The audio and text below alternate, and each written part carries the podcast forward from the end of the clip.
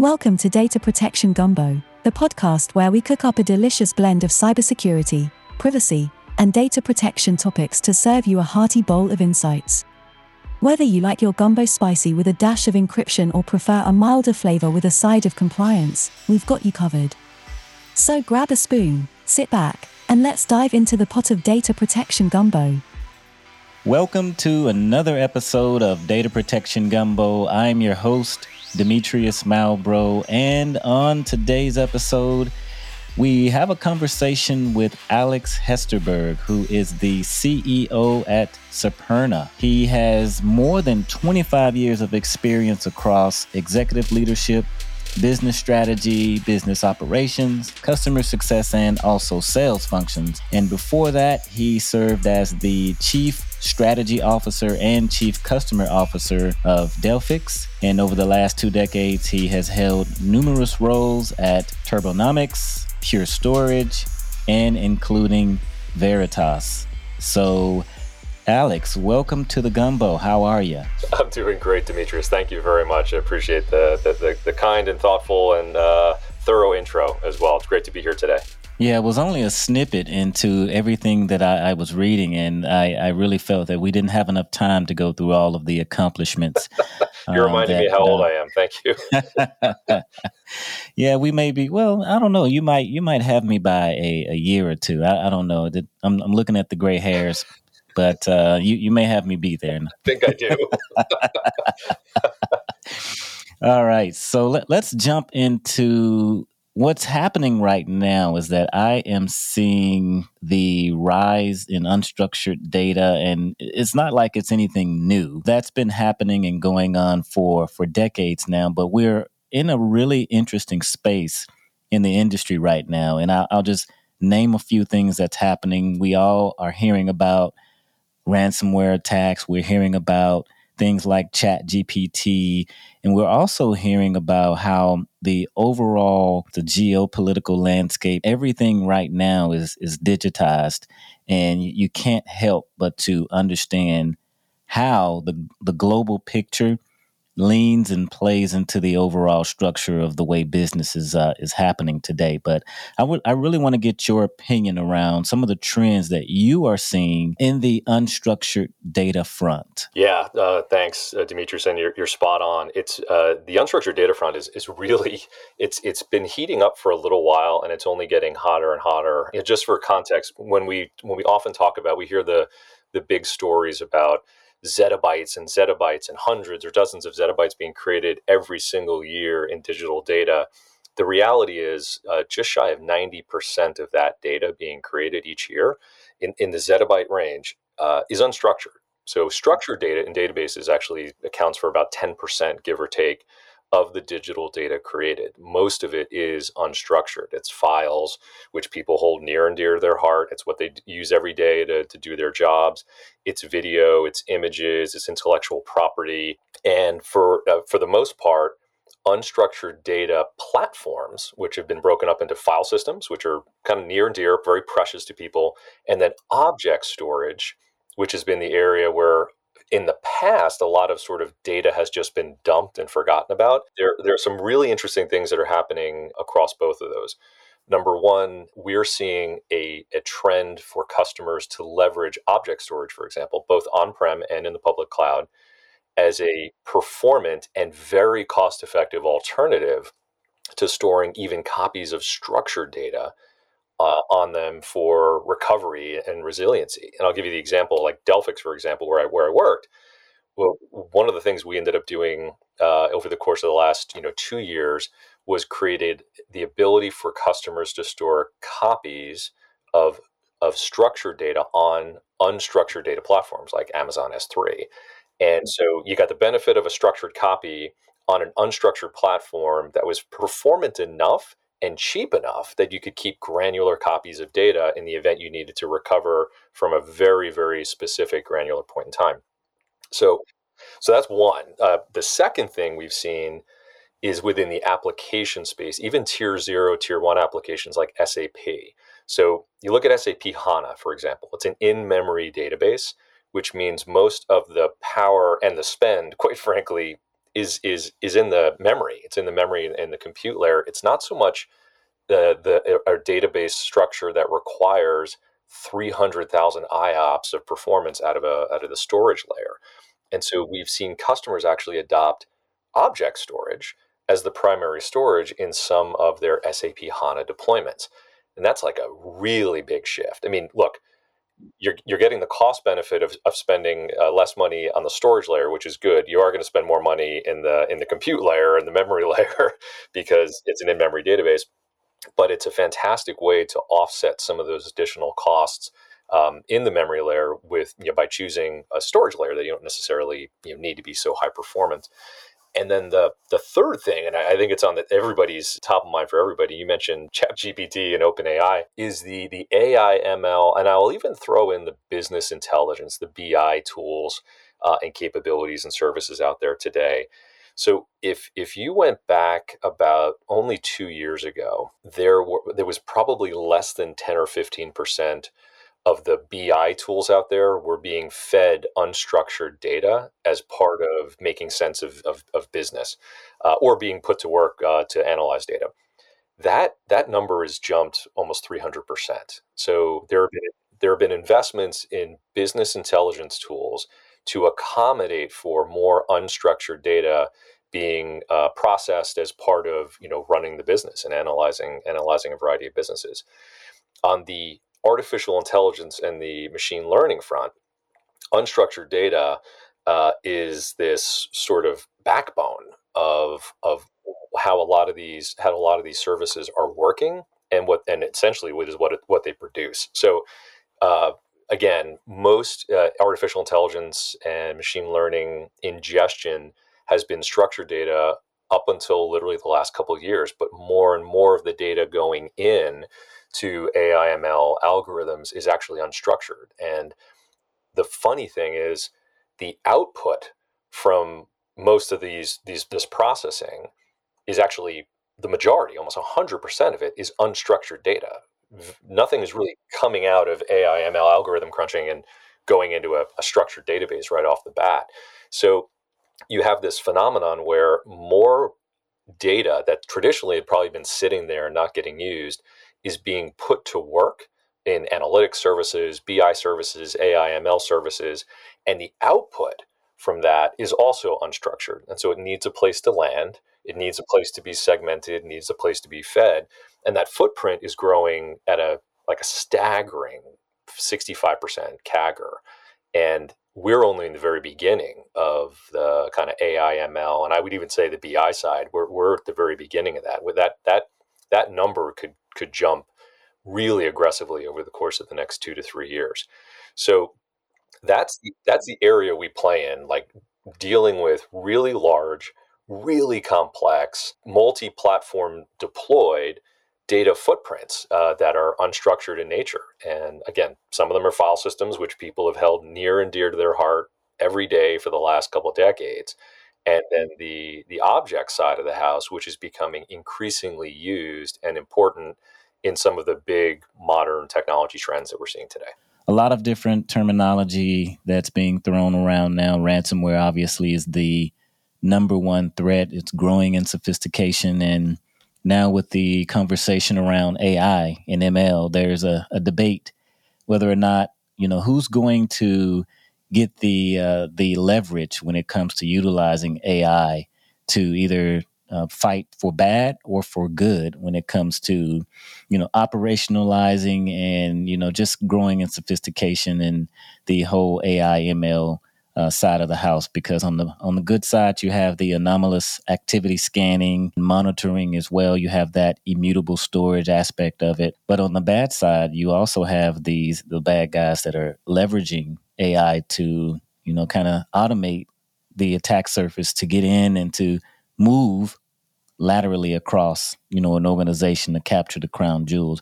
What what are you seeing and what are you hearing out there overall when it pertains to you know, keeping that data secure, keeping unstructured data secure, and all data for that matter.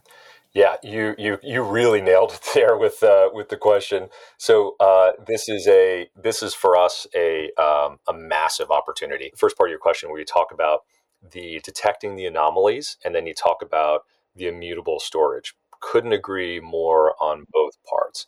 Um, the the element in between there is what we refer to as the security to data gap, right? So so the the there's there's no doubt like when people are trying to bad actors or, or, or people nefarious nefarious actors are trying to get into your environment most of the security players out there do a very good job at, especially like uh, XDRs, uh, endpoint uh, endpoint uh, analysis companies that are aggregating alerts and they're seeing things come in from the periphery. They do a really good job of trying to keep everybody out at that layer. Now, the two things that are happening are you have number one, you have internal bad actors, internal nefarious activity where they don't need to get in from the outside, and the second thing is you just have more sophisticated attacks where things can get in, uh, things can burrow more quietly, and they can unleash havoc in a really, really quick and devastating way that it's almost impossible to take care of with with humans. And so you have to you have to combat it in a different way. So what, what I mean by closing the data to security gap is we believe that protecting the crown jewels, which is your data, very few attacks are meant to get in just to steal your IP addresses. Everybody's trying to get to your data. That's the crown jewels. So, our approach to data security has been to actually look at the data layer and secure the data layer itself. And I don't mean by encrypting or masking the data.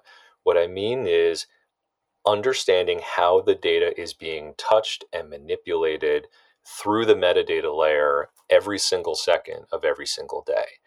And what that allows us to do is detect not only when something like Lockbit would take place, which is a strain of ransomware, and the behavior that Lockbit takes when it gets access to files and to data, we will detect that action. We'll detect the burrowing point at the data layer itself, and we'll actually be able to cut off access for that host ID or that IP address when we see that action happening not not when a security layer tells us to go do something but we're watching the data itself mm-hmm. and so that's that's real time it's real time yeah it's actually the only time i've seen it within a security company um, mm, okay ever I, and it's one of the things that got me most mm. excited about joining Superna.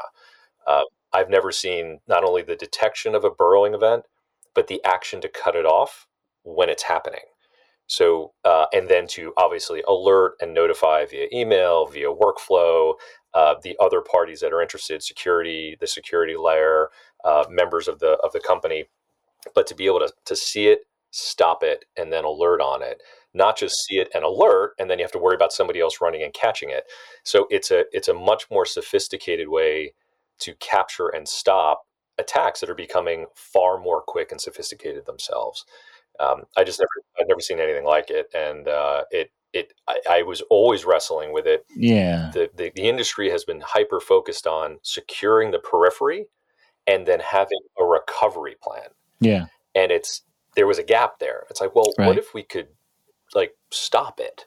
Like when we saw it happen, what if if we're trying to go back to copies of data at some point, aren't we already hacked? Aren't we already exposed? Aren't we in a recovery motion? And there are a handful of us that were just sort of looking for the right way to address that threat vector. And it was about being in real time, it was about being at the data layer itself and essentially extending not only the security capabilities to the data layer in a very sophisticated way, but being able to stop what was happening. Um, and you know, without getting into product stuff, I mean, we do have the ability to air gap data, even when we sense that data is being manipulated or or or or touched by an IP address it doesn't normally get in touch by. We can learn the behavior around data and then take actions there which better protect it and allow for a more seamless recovery or just prevent an attack from taking place in the first place. Let's talk a little bit about what I'm seeing here. And I've read all different types of articles around the skills gaps that are happening within the security industry. And obviously, we know that layoffs are not slowing down and every time we think they're slowing down we we read another article saying that yeah another 10% was slashed or another 5% was slashed in the tech industry Now, you mentioned about protecting the data layer by not not encrypting or masking the data, but at the metadata layer and, and doing that in real time. What, what are you seeing overall from a backup and recovery plus a cybersecurity perspective overall from both of those sides working together in order to fight the good fight of overall data protection. Like what I'm really getting at here is that having the backup team work with the security team, maybe through a SOC, like the Security Operations Center, because you mentioned XDRs and yep. I think you said SIEM. SIEM and SOAR oh, yeah. is like another one as well. But it was something something that I've been studying lately and the integration of those things. What what are you seeing just on the on the team front around those those teams working together. Are you seeing anything from that perspective? So we're, we're I mean, we've been seeing the technology of of the technologies in the security space and in the data protection space really come together much more aggressively. Uh, I think the tech tends to move a little bit quicker than the process changes and the people changes within most within most companies. Mm-hmm. I, think that's that's natural. There's there's always a little bit of inertia there, but I, I think it's it's been said that the the next sort of wave of, of, of security will be data security. I think data protection is going to have to morph into data security. Uh, you can see it already mm-hmm. when you've copies. Yeah, you can. Yeah, I mean when you when you have copies of of, of backups that are necess- are needed to be scanned right by like the Tenables and the Arctic Wolves and the continuities of the world. You know, they're scanning backups from a security perspective, right? we almost seem to be inching closer and closer and we do it too like we can actually determine you know if a burrowing a point is if a burrowing point is happening should we be stopping replication? Should we be stopping a backup? Should we be cutting that off and recovering from the most recent backup that we know to be clean? You know that those worlds are coming together really really um, aggressively. And the companies that are going to end up benefiting the most are the ones that marry those concepts of data security and data protection and the, the tools and the platforms are out there today. I mean, like what's out there, I mean, not just Superna, but like the, the ecosystem of technologies that are there to build a, a, a resiliency architecture that not only detects when issues are happening, but intelligently recovers from the right point. Because look, even if, if an attack happens, even if you detect it within, you know, minutes, you're still going to have some elements compromised. And so you, you are going to have to have some kind of recovery. But recovering after minutes is a lot easier than recovering after hours or days or even months. I mean, yeah. you and I have both heard the, the, the 50 day, 90 day burrowing events where, yeah, you know, lion shares of data get, in, you know, get essentially encrypted or leaked. And it's, it's horrible. I mean, it's terrible. The next generation of responding to these threats, which are, to your point, they're automatic they're they're technical in nature. They're they're you know they're they're really really crazy fast. Is to be able to marry those worlds of detection, uh, lockout, and then recovery, and being able to recover very quickly and very mm-hmm. granularly. So your your RPO is just super tight. Your RTO is very fast your RTO is, is super tight. Yeah, and uh, maybe one final question here: if if you had an opportunity to call the the backup team, the storage team, yep. and also the security team into a conference room. Yeah, let's go ahead and throw in the CISO as well. So you had all of all of those individuals in the room. How would you give me a two minute pitch into the type of conversation that you would have with all of those individuals since you only had a few minutes to uh, to teach them something or to let them know exactly you know, here's what you should be focused on, or here here's how you can move forward if something was to happen. Yep. Oh yeah. So uh, I, I relish that opportunity. Wow. So the, the you know I, I think it, it, all starts with one you have the empirical data of what is happening today uh, unfortunately there are so many examples out there of what the new the new set of threats a new threat vector and landscape looks like so there's no shortage of examples where we can point and say this is the new dynamic of an attack. This is the new dynamic of a risk. This is the speed it works at. And what we used to do or consider to be normal and, accept- and acceptable from an RPO and RTO perspective no longer fits. Mm-hmm. So the the work on the security side and the work on the on the on the data protection sides have to come together. So it's about number one, setting the new goals for RPO and RTO against that threat vector or that set of that those set set of uh, threat vectors and understanding you know drawing the line in the sand saying if we we don't want to lose more than this and we have to be up and running in and I've had other customers take me through this too like they've set these goals that are just really really tight and really rigorous like we will not go down. So if this threat vector attacks uh, if this is the threat or this is what happens how do we make sure 100% resiliency and then work back from there? And you you start to see the data protection team come up with the ideas of well if we did that we'd have to have backups every minute or every five minutes or, or every 15 yeah. minutes is that even possible and then we look at the right. different and then have them really start to work on what are the technologies in place that we can apply to our data landscape that allows that to happen the second thing is on the security front, how do we get from the periphery to the data layer itself and get very intelligent about what data is at risk, what data has been compromised, and how do we intelligently then bridge that to the data protection side of the house to recover uh, very, very forensically. And I think those are, while we've heard things like air gap and immutable and cybersecurity, those are kind of the big overarching themes and terms that a lot of people are using today. I think where, where we need to take the words we should be looking at between security and, and data protection today mm-hmm. are more like forensics, surgical, um, and expeditious. So, yeah. how do we get very granular about understanding how we've been compromised, very granular about how we're protected, uh, and bridge those worlds together so that uh, the data protection team is recovering in a way that is much more surgical than it had it has had okay. to in the past.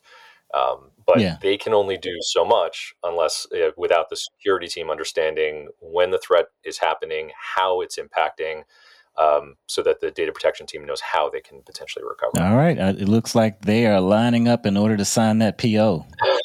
so you have effectively convinced me that uh, hey, I need to listen to this guy because he's obviously saying something that uh, means, hey, we're going to keep our data data safe and we're we're going to have a plan when something happens because it's just a matter of it's a matter of time, right? With with the technology that's out there today, they are going to get in one way or another, but are you ready when it happens? That's the question and that's the answer, I think, right? You you got it. And, and, it's a team effort. It is it's definitely going to be it is, team, it team is. effort. And also, Alex, uh, one one final thing. It's a it's a personal question here. What what are you reading that may be able to help a gumbo listener out there? Uh, so uh, I, I I'm I'm a voracious. Uh, I I don't necessarily read that much. I do a lot of audiobooks. Uh, full dis- full disclosure. Okay. Um, yeah. I am. Uh, I, am a, a for I, I I'm voracious when it comes to the the stories of companies and how they've grown and scaled and ran into issues and tackled those issues. Uh, I just finished uh, Super Pumped actually not too long ago. You know uh, the story of the story of Uber that was pretty mm, that was pretty, okay uh, interesting. But in terms of the like, I am a huge fan of Gene Kim. So Gene Kim did the Phoenix Project, uh, wrote the Phoenix oh, Project. Yeah. He was actually on our board at Delphix. Um, that that concept of uh, and I got so into it. I think I read it twice. Uh, read it once and I listened to it once. What the, the Phoenix Project? Yeah, the Phoenix Project. Yeah, um, just the concept of of understanding the different pieces of IT and understanding again that that's different teams, it's different functions, it's different people, and bringing them together in such a way that they could just drastically accelerate and improve the outcome. Whether it was standing up a new application stack, uh, going after a new market, um, bringing a new set of capabilities to um, you know internally or externally, but but treating the teams in a way that they understand what they mean to each other, and uh, and I think it's a perfect example of bringing the teams of like data protection and data security together, uh, and it's it's one of the things I, I was actually I read the book. I had a chance to meet Gene because he was actually a, uh, um, an investor at Delphix, and um, when I started to see what was happening between data and data security, the Phoenix project just came to mind. I'm like, wow, if we could bring these groups and functions together, yeah, uh, much like the Kanban uh, concept within the Phoenix project, it would it would be I think part of the part of the solution. Mm-hmm. Uh, um, so I would highly advise if, if you have not read the Phoenix Project, to definitely go do it. It's a it's an awesome book for our industry. You know what? It's it was on my list and then it fell off the list because I am like a rabbit when it comes to reading. I'm kind of jumping all over the place. It, it, it depends on what captures my attention the most, but I, I'll definitely put that one back on the list because I've heard a lot of great things about the Phoenix Project and um, just really appreciate you also being a guest on the show and dropping some some nugget bombs for the gumbo listeners. And i'm sure that they are going to walk away with a, a few insights around how to secure their data better and to uh, also have some options on thinking about recovery in case the worst happens. So, uh, any any final or closing thoughts or shout outs? Yeah, well, first of all, I want to shout out yeah, a shout out to you. I mean, thank you for the invite and thank you for the opportunity to, to be on the podcast and you know keep doing this and and keep doing you and keep doing this because um, you know the, the infrastructure tech is a very small world. Uh, and there's a lot of just fantastic innovations that's been that has happened and, and is are happening within it. But you know, unless you kind of get on a little bit of a platform and talk about learnings and talk about war wounds and talk about uh, opportunities and great ideas and innovations, sometimes that stuff gets buried. So thank you for having the podcast. Right. Uh, sure. And, Absolutely. And, uh, and look, and I'll, I'll go back to what I said in the very beginning. Um, you know, the unstructured data world is is really getting crazy, crazy hot because we're finally able to put a lot of this data to work. And uh, again, whether it's AI/ML, if it's self-driving boats and cars, it's natural language processing, it's image recognition, all of this stuff that we consider to be part of the modern tech trends are all backed and supported by unstructured data. So um, it's an exciting time. Uh, I really appreciate the, the, the opportunity to, to speak with you today. And uh, yeah, go go grab the Phoenix Project, man. I think you'll love it. You'll you'll probably read it and relate to it more than you realize.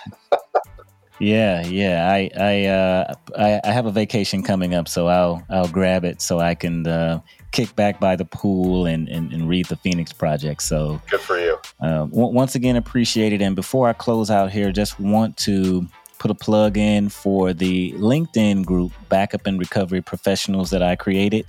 Uh, a while ago, there are over 25,000 security, storage, backup, and recovery professionals all in that group having great conversations and uh, leveraging each other for career opportunities and also just keeping each other informed about what's happening within the industry. So please go out and, and check the group out and, and also join the group as well. So once again, thanks for being a listener of Data Protection Gumbo. Make sure that you back up often and secure your data at all cost.